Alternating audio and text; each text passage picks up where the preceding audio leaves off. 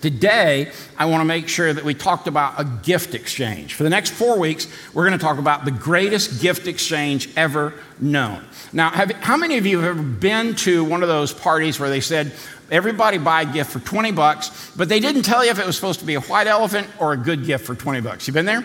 And so about 5 years ago or so, I brought the staff. We went before Christmas. We went down to the mall. We ate in the food court, gave everybody a $20 bill and a name, and their job was to spend 1 hour in the mall to buy something for $20 for that staff member that they got the name for, and then bring it back here, and we do a gift exchange. Well, I realized in a hurry that my staff, 2/3 of them bought gifts that were clearly inappropriate.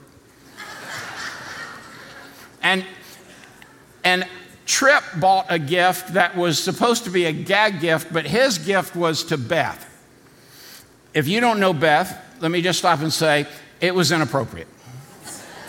We all were a bit aghast. It was like, that's not going to end well. But, you know, some gifts turn out good. Like I can remember going to these parties, and I really have to ask now, and this is a good policy for all of us, is it a white elephant gift or is it like worth something? Because you can be pretty messed up. But there's some gifts that turned out good. In 1992, this guy lost a hammer. It fell off of his tractor in the field. And he decided to go look for his hammer. So he got out one of those things that's a metal detector you see on the beach, you know. And while he was searching for his hammer, this guy found a chest that was full of antiquities and silver from the 4th century. And he sold it for more than $3.8 million. That's a lot of hammers. Guy by the name of Nick Mead. Watch this. Nick Mead, for some reason, Rusty, this sounds like something you do. This guy, Nick Mead, or Rusty as we would know it, bought a Russian tank for $40,100. I could see you buying a tank, but listen to the best part of it. In the fuel tank of this Russian tank, he found $2.5 million worth of gold bars. Pretty good deal, right? Yeah. All right, so now watch this. An elderly grandma, this was back only like maybe 15 years ago. An elderly grandma passes away, and her family discovered an old West-styled safe. They called a guy, and he cracked the safe, and inside the safe were handguns and bags of money with different bank names on it. I mean, forget grandma got run over by a reindeer. Grandma robbed a bank. I mean, come on. I would have loved it had that been my grandma. But the gifts exchange I want to share with you this month, though, is truly something of very great specificity. Have you ever been to a football game and you're up in the stands and you look down on the field when the band is doing their things? You know, they got their plumes on and they got their stuff going, you know, and you could see they spelled something out, right?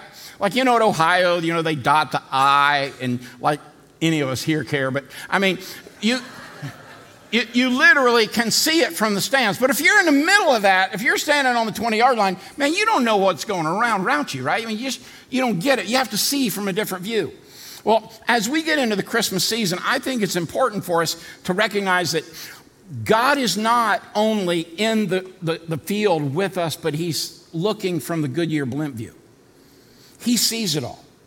I mean, the reason God is God and we are not is that we're on the field and we can't see it from that vision.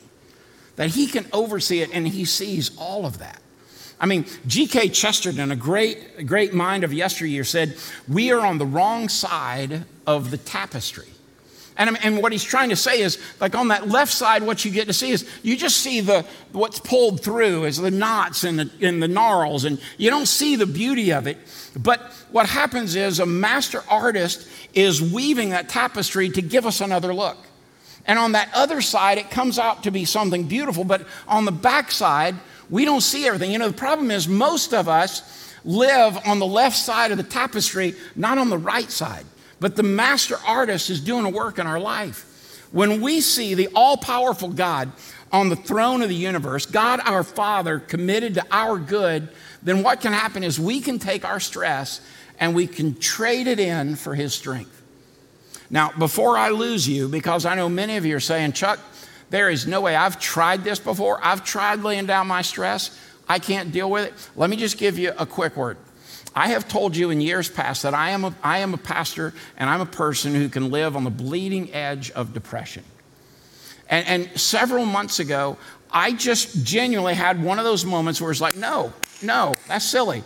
I am a child of the King. I preach that we are children of the King. No, wait a minute. No, God has an extraordinary plan for my life and for yours as well. No, he does not want me wallowing in the weeds on this stuff. No, he doesn't want me to live stressed out. No, he does have a plan for my life. And literally determining, Lord, I'm going to take you at your word. I am never again going to have to say, I wallow on the edge of depression because I believe who you say you are. Now, let me just stop and say at a personal level, it's much easier for me to say to you, I wallow in depression. But it's so much more powerful to say to you without any hesitation, no longer. I believe God at his word, and he has done a work in my heart, and he can do it in yours. Where you can lay that stress down, you can walk away from it, and you can become stronger through it. But having a biblical perspective gives us the opportunity to lay our stress down and lay hold of his strength. But you see, this is never more true than at this wonderful time of the year with the holiday greeting and credit cards bleeding and expectations galore. This is when we have to use this. But I want you to know this. God can use stress to get our attention. God can use stress. He did it in my life to get my attention. Chuck, wait a minute. You are living so many lies that Satan is screaming in your ears. I want you to claim hold of my promises for you. God created us. He designed us to receive his messages. If I stick my hand in a fire, my brain and my body are saying, get out. And I know to do that, right? If I ignore it, I'm going to pay the price. C.S. Lewis once said, pain is God's megaphone. Listen, when you are stressed, God is sending you a message. He's sending a message to say, I haven't designed you to carry that, but I may leave that with you until I get your attention. Now, you could say, well, Chuck, that sounds vengeful. God's correction is never vengeful. God's correction is always educational. God's correction is always to get our attention for our good and for his glory. We ignore physical, mental, and spiritual warning signs, and what happens is we miss the message that God has for our life. You say, well, Chuck, how do I practically hand my stress back to an invisible God that I may not know as I should?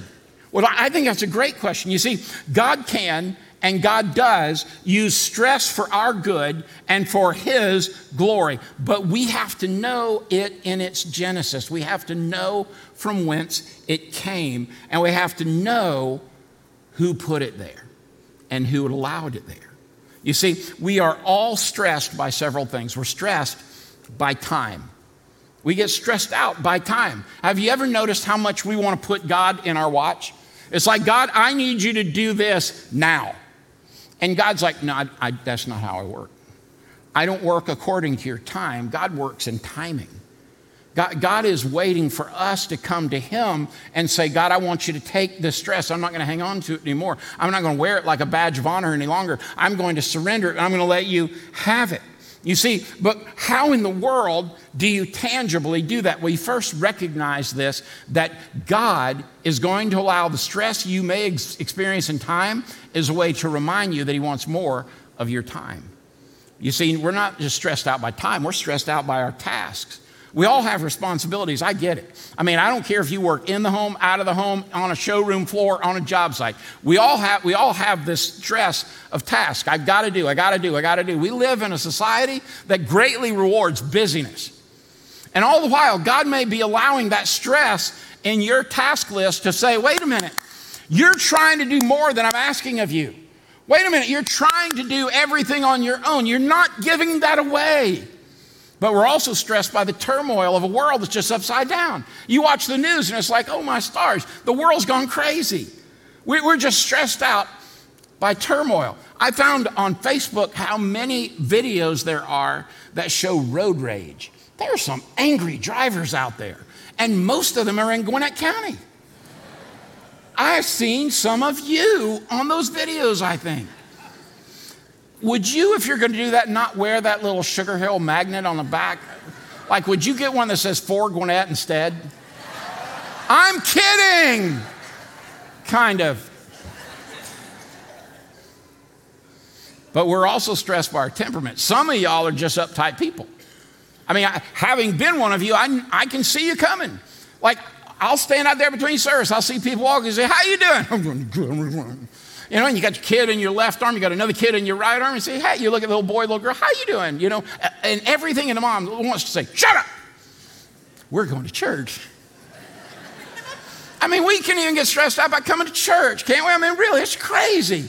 Of any place on the world we're not supposed to be stressed out, it's here. That's like I see some kid sliding down there. What do I care? That's like, I mean, dude's in church. That's cool. One of these days, he's going to tell his little boy, you know, I didn't sing either. I slid down the church thing. Listen to me. Some folks just seem to become more stressed out quickly than others. And I've been one of y'all. And I believe if Jenny were standing here with me right now and you said, is Chuck just preaching or is that really Chuck? I believe she'd say, man, he has made a hard and fast determination that I'm not going to let Satan own my emotions anymore. And I don't want him to own yours. I believe there's a way that we literally can take away the time and the task and the turmoil and all of the things that cause this, including our temperament, and say the Lord wants us to rise above that. All stress, though, is not harmful. Now, we know that stress can cause all kinds of things. Stress can cause deadly circumstances. But, you know, not all stress is harmful. Most stress could become helpful. As a matter of fact, proper stress could be a blessing in your life. This building is enduring proper stress, and it does, and as it does, it is a blessing for us to enjoy. Some stress, though, is harmful. Stress is not properly handled, can cause significant problems. Stress can make you sick. I mean, we know all the science behind this. It leads to all kinds of illnesses, including, but not limited to, heart disease, headaches, stomach spasms, ulcers, type 2 diabetes, hypertension, muscle cramps. I mean, stress can literally kill a person. But now watch this. Stress can lead to emotional weakness as well. I'm living proof of that. Stress not properly handled leads to worry and anger and bitterness. It will cause you to hang on to resentment and pettiness, and it causes a person to lose their own joy. And stress can make a person hard to deal with because of emotional tension. Now, how many of you would say stress does that to me every now and then? Anybody? How many of you say stress does that to my spouse every now and then? Well, so we basically covered the room. Now watch this. Stress can also make a person incredibly negative. You show me somebody stressed out, I'll show you somebody that can find something wrong with everything. Show me somebody that's stressed out and you're watching The Voice and this girl is just wailing on a song, just killing it, you know, and one person is like, they're emotionally doing pretty well. It's like, that was so pretty. The other person in the room that's all uptight is like, I can't believe she wore that. So, but they're on there to sing. Are you with me? Do you know that person or are you that person? Stress can make somebody incredibly negative. I mean, they can find a gray lining in every silver cloud. And what we see in this is that stress is a dangerous thing to handle improperly. But then there's two words that step in, and the scriptures take us all the way through these two words, but God. Stress does all this to our bodies, but God. Stress does all this to our emotions, but God. Stress does all this to our relationships, but God. Stress does all of this with our faith, but God. God can use and God does use stress to help us redefine and rediscover our priorities. Everybody has priorities. Whether you make annual goals or monthly goals or weekly goals or daily lists, it doesn't matter what you do. Some of us have never chosen or experienced the right priorities, and we've never defined them. And stress can be a time in which God could say, I want to get your attention so that you could put the priorities in the proper order of your life. You see, we've been big around here for a long time saying this. When you get Jesus in the right priority of your life, every other of life issues will get settled well. When you don't get Jesus in the right priority of your life, every other issue is going to bring stress and strain in your relationships, in your marriage, with your parenting, with your parents, with anybody and everybody. And the challenge is that we all have priorities. The question is Jesus at the top of the list? And when he's not, Stress is going to rain on our heart. I mean, no matter how you're wired, this world is going to celebrate you being stressed out. Think about, the past week, how many times you said to somebody, hey, how you doing? And the response was, oh boy. Or your response was, man, I don't know how we're going to do it. Or maybe it was, it's just, how often do you run across somebody and say, how you doing? And they just look at you and say, I'm doing great. And your immediate thought is they're high. I mean, seriously, when you look at this, you think to yourself, come on, that's just not, there's something in the believer's life that ought to say, my priorities are so genuinely in place that he has taken over the stress that wants there. And he alone can press that down and remove it because you can leave it with him. But you see, by abandoning our God-given priorities, we set ourselves up to learn a hard lesson. In essence, we do what the Israelites did. They lived in homes, but they never brought God into their home, and it led to ruin. Twice in the Old Testament book of Haggai, chapter 1, God's people are admonished, listen to this, to give careful thought to your ways. If you're looking for a way to go from stress to strength, I'm going to ask you to do this. Are you willing to take an inventory that gives careful thought to your ways? What you think, what you read, what you listen to, what you see, how you reply, who you hang out with, where you go. I could go on down. Are you with me? And because in the middle of that, what the prophet is trying to say is we must give careful thought to our ways. If we are going to be a people that can lay stress aside and lay claim to God's strength, we have to give careful thought to our ways. We have to give some intentionality to it. Each day, we've got to be intentional about what I'm going to do and how God's going to use me and what I'm going to surrender. If we wake up every day, it's just another Monday with no intentionality to it, stress is going to enter our life and it's going to rob us of the joy. There has to be an intentionality that steps into this because, listen, stress should take us back to the basics. It's an opportunity to reevaluate our priorities and bring them in line with God's will in God's way. But God also uses stress to draw us to himself. Time and again, it was said of the people of Israel, like in Second Chronicles 15:4, but in their distress, they turned to the Lord, the God of Israel, and sought him, and he was found by them. Listen, that same God who never has changed and never will change, that same God that they cried to is the same God you can cry to right now, and you'll be able to say, and he was found by you. God is not playing hide and seek from you. He's not throwing all kind of weird junk with stress at you. God can't wait for you to come to him and say, in my distress, I'm going to turn to you, and I want to trust you more. But you say, Chuck, I've tried this. It didn't work for me. Well, maybe you're like Jonah in chapter 2, verse 2, where he says, in my distress, I called to the Lord and he answered me. Maybe we're not calling. Maybe what we're doing is just grumbling. You know, there's a big difference between prayer and griping. There's a big difference between faith and fuming. There's a big difference in coming to the Lord and saying, I want to trust you with everything because I'm messing up versus, Lord, how come you're doing this to me? Look at me, I'm a good person. There's a totally different world there. The psalmists, though, are full of references, friend, about turning to God, seeking him, and finding him in times of distress. The psalmist wrote in chapter 18, verse 6, in my distress, I called to the Lord. I cried to my God for help. From his temple, he heard my voice.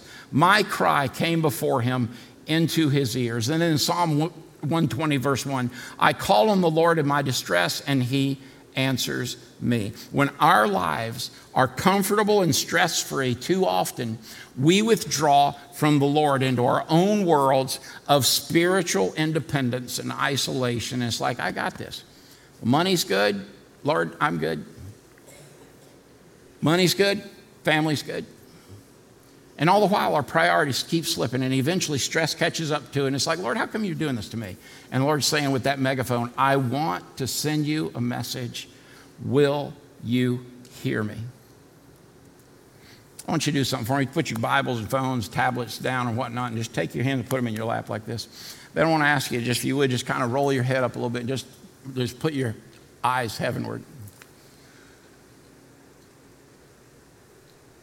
I want you to think of one thing that's stressing you out in your life right now. And I'm going to ask you if you would just kind of follow me with this prayer. God, today, I want to hand you the stress. I want to trust you that you're going to take care of the stress. And I want to ask you to step into my mess, and I want to grab hold of your strength. Lord, I don't think I can handle this stress apart from you, so I'm going to ask you to take your proper and rightful place sitting on the throne of my heart. In the name of Jesus, amen. Thank you. Now, you could say, well, Chuck, I didn't get the answer I wanted right then. Remember, he didn't care about our time. He cares about timing. In his timing, he's going to do everything he wants to do with you, through you, and for you. But watch this. Sometimes God uses stress to discipline us as well. This is the part I don't like. But you know what? I remember having to discipline my kids, and it was necessary.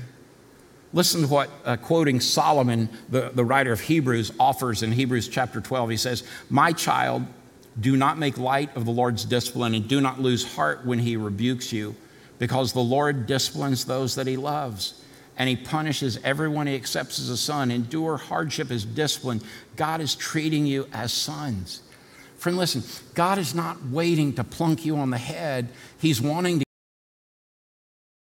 to see that you can lay your stress, your anxiety, your fret, your worry, your problems, whatever it is, you can lay that at his feet, and he's going to get our attention one way or the other. And if we're running away from him without the intentionality to put him at the top of the seat of the throne of our heart, then what's going to happen is his discipline is going to happen. Listen to what the writer of Proverbs said in chapter 13. "He who spares the rod hates his son, but he who loves him is careful to discipline him." But now watch this. Write this one down, tweet it, do whatever you want to do. But get this, God's discipline is corrective, never vengeful. God's correction in our life is always corrective. It's for our good and his glory. It's not God trying to get even. If God chose to be fair and get even with us, we wouldn't be here. I mean, with one little thunk, he could be done with us, but he doesn't. He wants us to come to him. He wants our correction to be to turn toward him. God sends stresses not to get back at us for doing wrong, but to deepen our dependence on him in order to do right. You see, through the stressful experience, it might seem excruciating at the time, but ultimately it's for your good and his glory.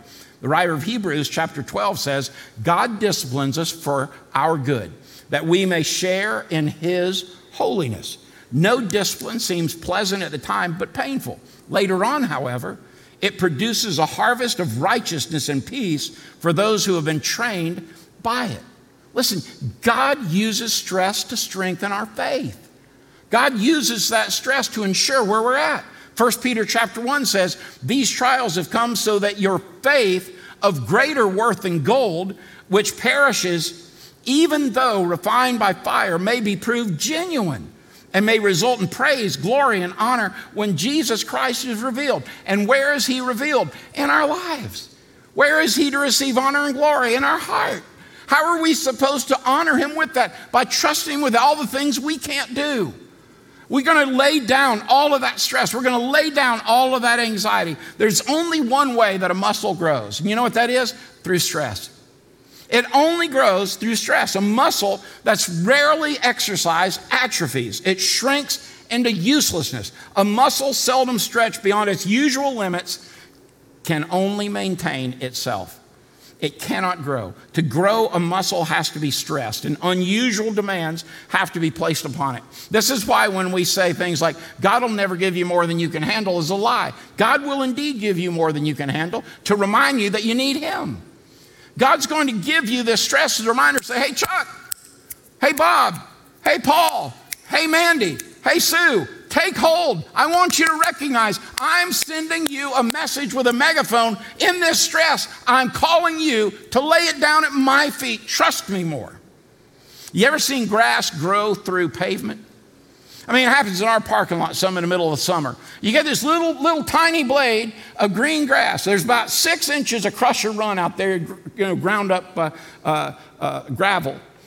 And then you got about 2 inches of asphalt. And then you got about 4 layers that we put on it over the years where we seal it. And somehow, some way, that tiny blade of grass comes all the way up through those 4 inches or 6 inches of crushed gravel, comes through those 2 inches of pavement, those 2 or 3 coats of sealer, and somehow sticking above that is one little green blade of grass. You think, how in the world could that happen? Well, the God of all creation did not limit what could happen when we stretch toward the heavens. The God of heaven made us in the crucible of stress to look toward him, to be resourced by and cared for and loved and counseled. He gives us faith and strength to crack through and rise above the asphalt coat of our life under stress. But Chuck, how do I exchange my stress for his strength? I mean, seriously, well, I thought you'd never ask. Here's a simple little plan. You ready? It's powerful. It's 3 quick steps to overcome and pivot from your stress to his strength. Number 1, identify the source of the stress. Identify it with great specificity. This is where my stress has come from. Now, this is going to result in you having to either seek counsel or look hard in the mirror. And probably having to have a willingness to say, God, would you search my heart? Remember what David said? Search my heart. Point out every wicked way. Remind me, God, of where I've gone astray. This may take just a few minutes of wanting to stop looking in the mirror to see what we look like, to look in the mirror and see who we are. But identify the source. Too often we create our own stress. I know I do. At times it's out of poor decisions. Sometimes it's lack of planning. Sometimes it's untruths that have ensnared us.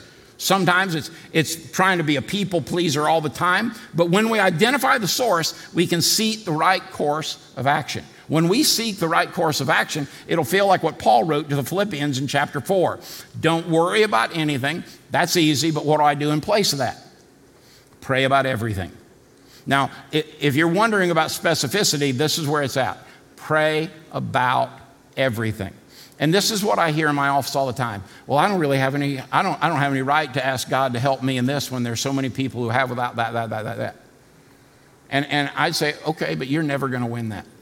There's always somebody that needs God more than you do. There's always somebody who's going to, but here's the beauty of God. God doesn't rank needs. When you come to him, whatever it is in the need in your life, that is number 1 to him right then. You say, well, how does he do that? I don't know. But he's God and I'm not. I couldn't do it. But I know he does. Don't worry about anything. Instead, pray about everything. Tell God what you need and thank him for all he has done. You see how those two go hand in hand? The first one is stop worrying about it. You can't fix it. Pray about it. He can. Tell God exactly what you need. And by the way, don't forget to thank him for all he's already done. You're breathing.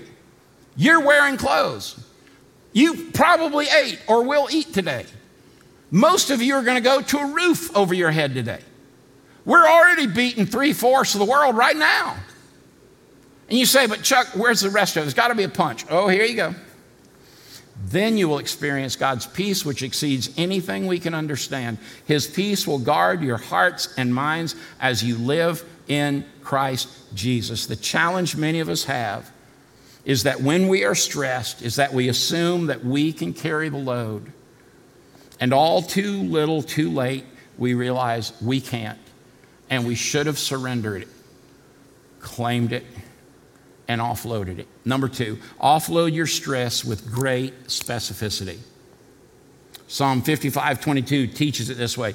Give your burdens to the Lord, and he will take care of you. He will not permit the godly to slip and fall. Once again, do you see it's a hand-in-glove experience. Offload your stress with specificity. Give your burdens to the Lord. He will take care of you. I mean, you can't get more plain than that, right? But now, here's what I'm going to ask you to do this week. I'm going to ask you every morning to take whatever you want to write it down on, and I want you to write down whatever your stressors are that day. Maybe you got 10 of them. Maybe you got 1 of them. Maybe you do it in bullets, however you want to do. Write down whatever's stressing you. Here's what I'm going to ask you to do. Write them down, then I'm going to ask you to pray with great specificity. I believe when we pray specifically, we get specific answers. Go ahead and pray about what those stressors are right then, right now. Then I want you to crumble that piece of paper up and stick it somewhere where you have to see it when you get home at night before you go to bed.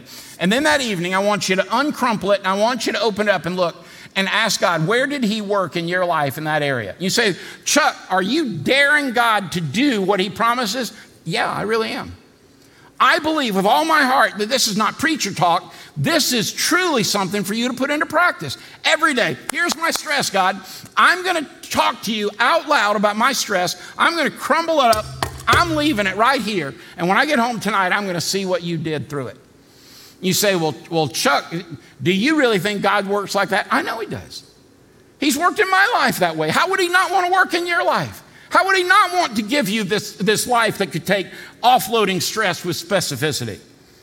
Philippians chapter 4, verse 6 says, pray about everything. Write it down. Be specific. You know what I missed in most of my adult life? The power of claiming specific prayers with specific answers and then training my heart, my head, and my ears to hear and see how God answers. But God wants to answer your stress prayer. Bring it to him. I'm begging you to bring it to him. I promise you he'll answer your prayer. Number 3, when you're in a hole, stop digging. I mean, if you're able to say, you know what, I'm part of the problem here. Let me give you a great counseling thought for this. Stop it. But Chuck, I just can't, I've been telling untruths so long, I just can't stop it. Sure you can.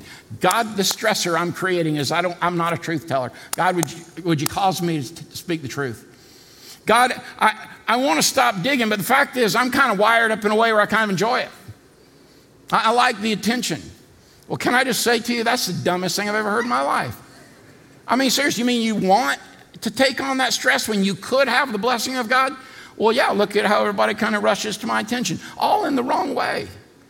Have you not figured out all those folks that come rushing to those of us who get maxed out are like, come on, you're creating your own junk here. How do we help you? And you know how we help you? Write it down. Pray about everything. Leave it with him. The psalmist says, give your burdens to the Lord and he will take care of you. He will not permit the godly to slip and fall. The best way to stop digging is to surrender. The worst way to stop digging is simply change holes. Luke chapter 21 says this, watch out, don't let your hearts be dulled by carousing and drunkenness and by the worries of this life. Don't let that day catch you unaware.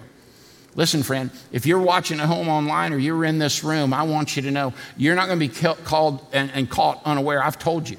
The dangers of hanging on to this stress yourself is the fact that you are literally looking to heaven and saying, I know you can't help me, but I can do it myself. Every time that I have clung to stress and fret and worry, you know what I've said to God? I can preach about you, but I'm not going to really believe it. You're not going to do it for me, are you? And every time that I lay it down and surrender, you know what I find? That he is always faithful. I want for you to experience that. I want you to walk out tomorrow morning and wad it up that piece of paper and lay it down when you got home and say, I saw how God worked. I know how God worked in my life. And train your head and your heart and your ears to say, Lord, I saw you at work today. I saw you at work in my life today.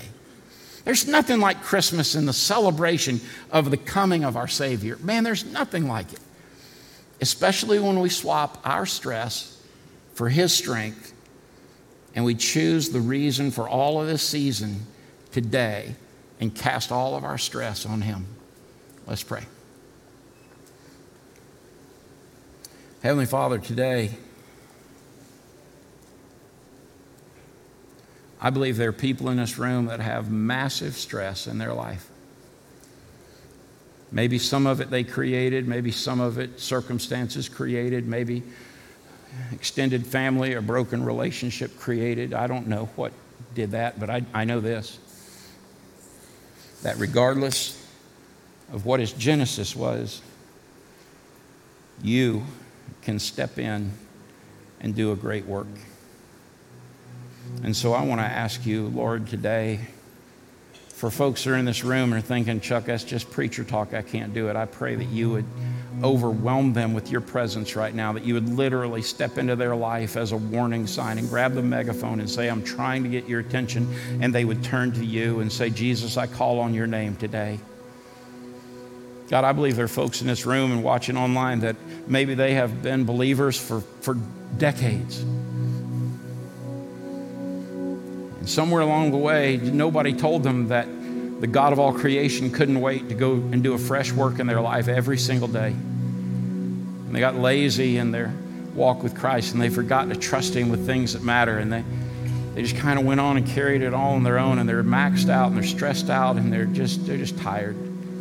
God, would you bring a fresh wind in their life? And Holy Spirit, would you go into their heart and remind them that you want to do a fresh work every moment of every day, because you are the God of all creation. You are the hope of the world.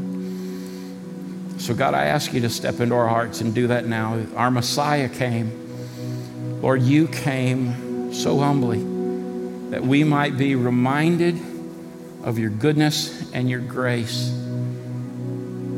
God, I pray every person hearing or watching right now would know that, Lord, you made no mistake when you made the wonderful person that's sitting here or watching or listening, that you want to step into their life and do something very cool. And so, God, I pray they would simply just lay down their stress and pick up your strength. In the name of Jesus, our King, we pray. Amen. Come on, let's stand and rejoice before we go. Come on, church. He has come for us. Amen. It's Jesus. Oh, that's pretty. He's the hope for all mankind. Amen. He has come for us, the Messiah.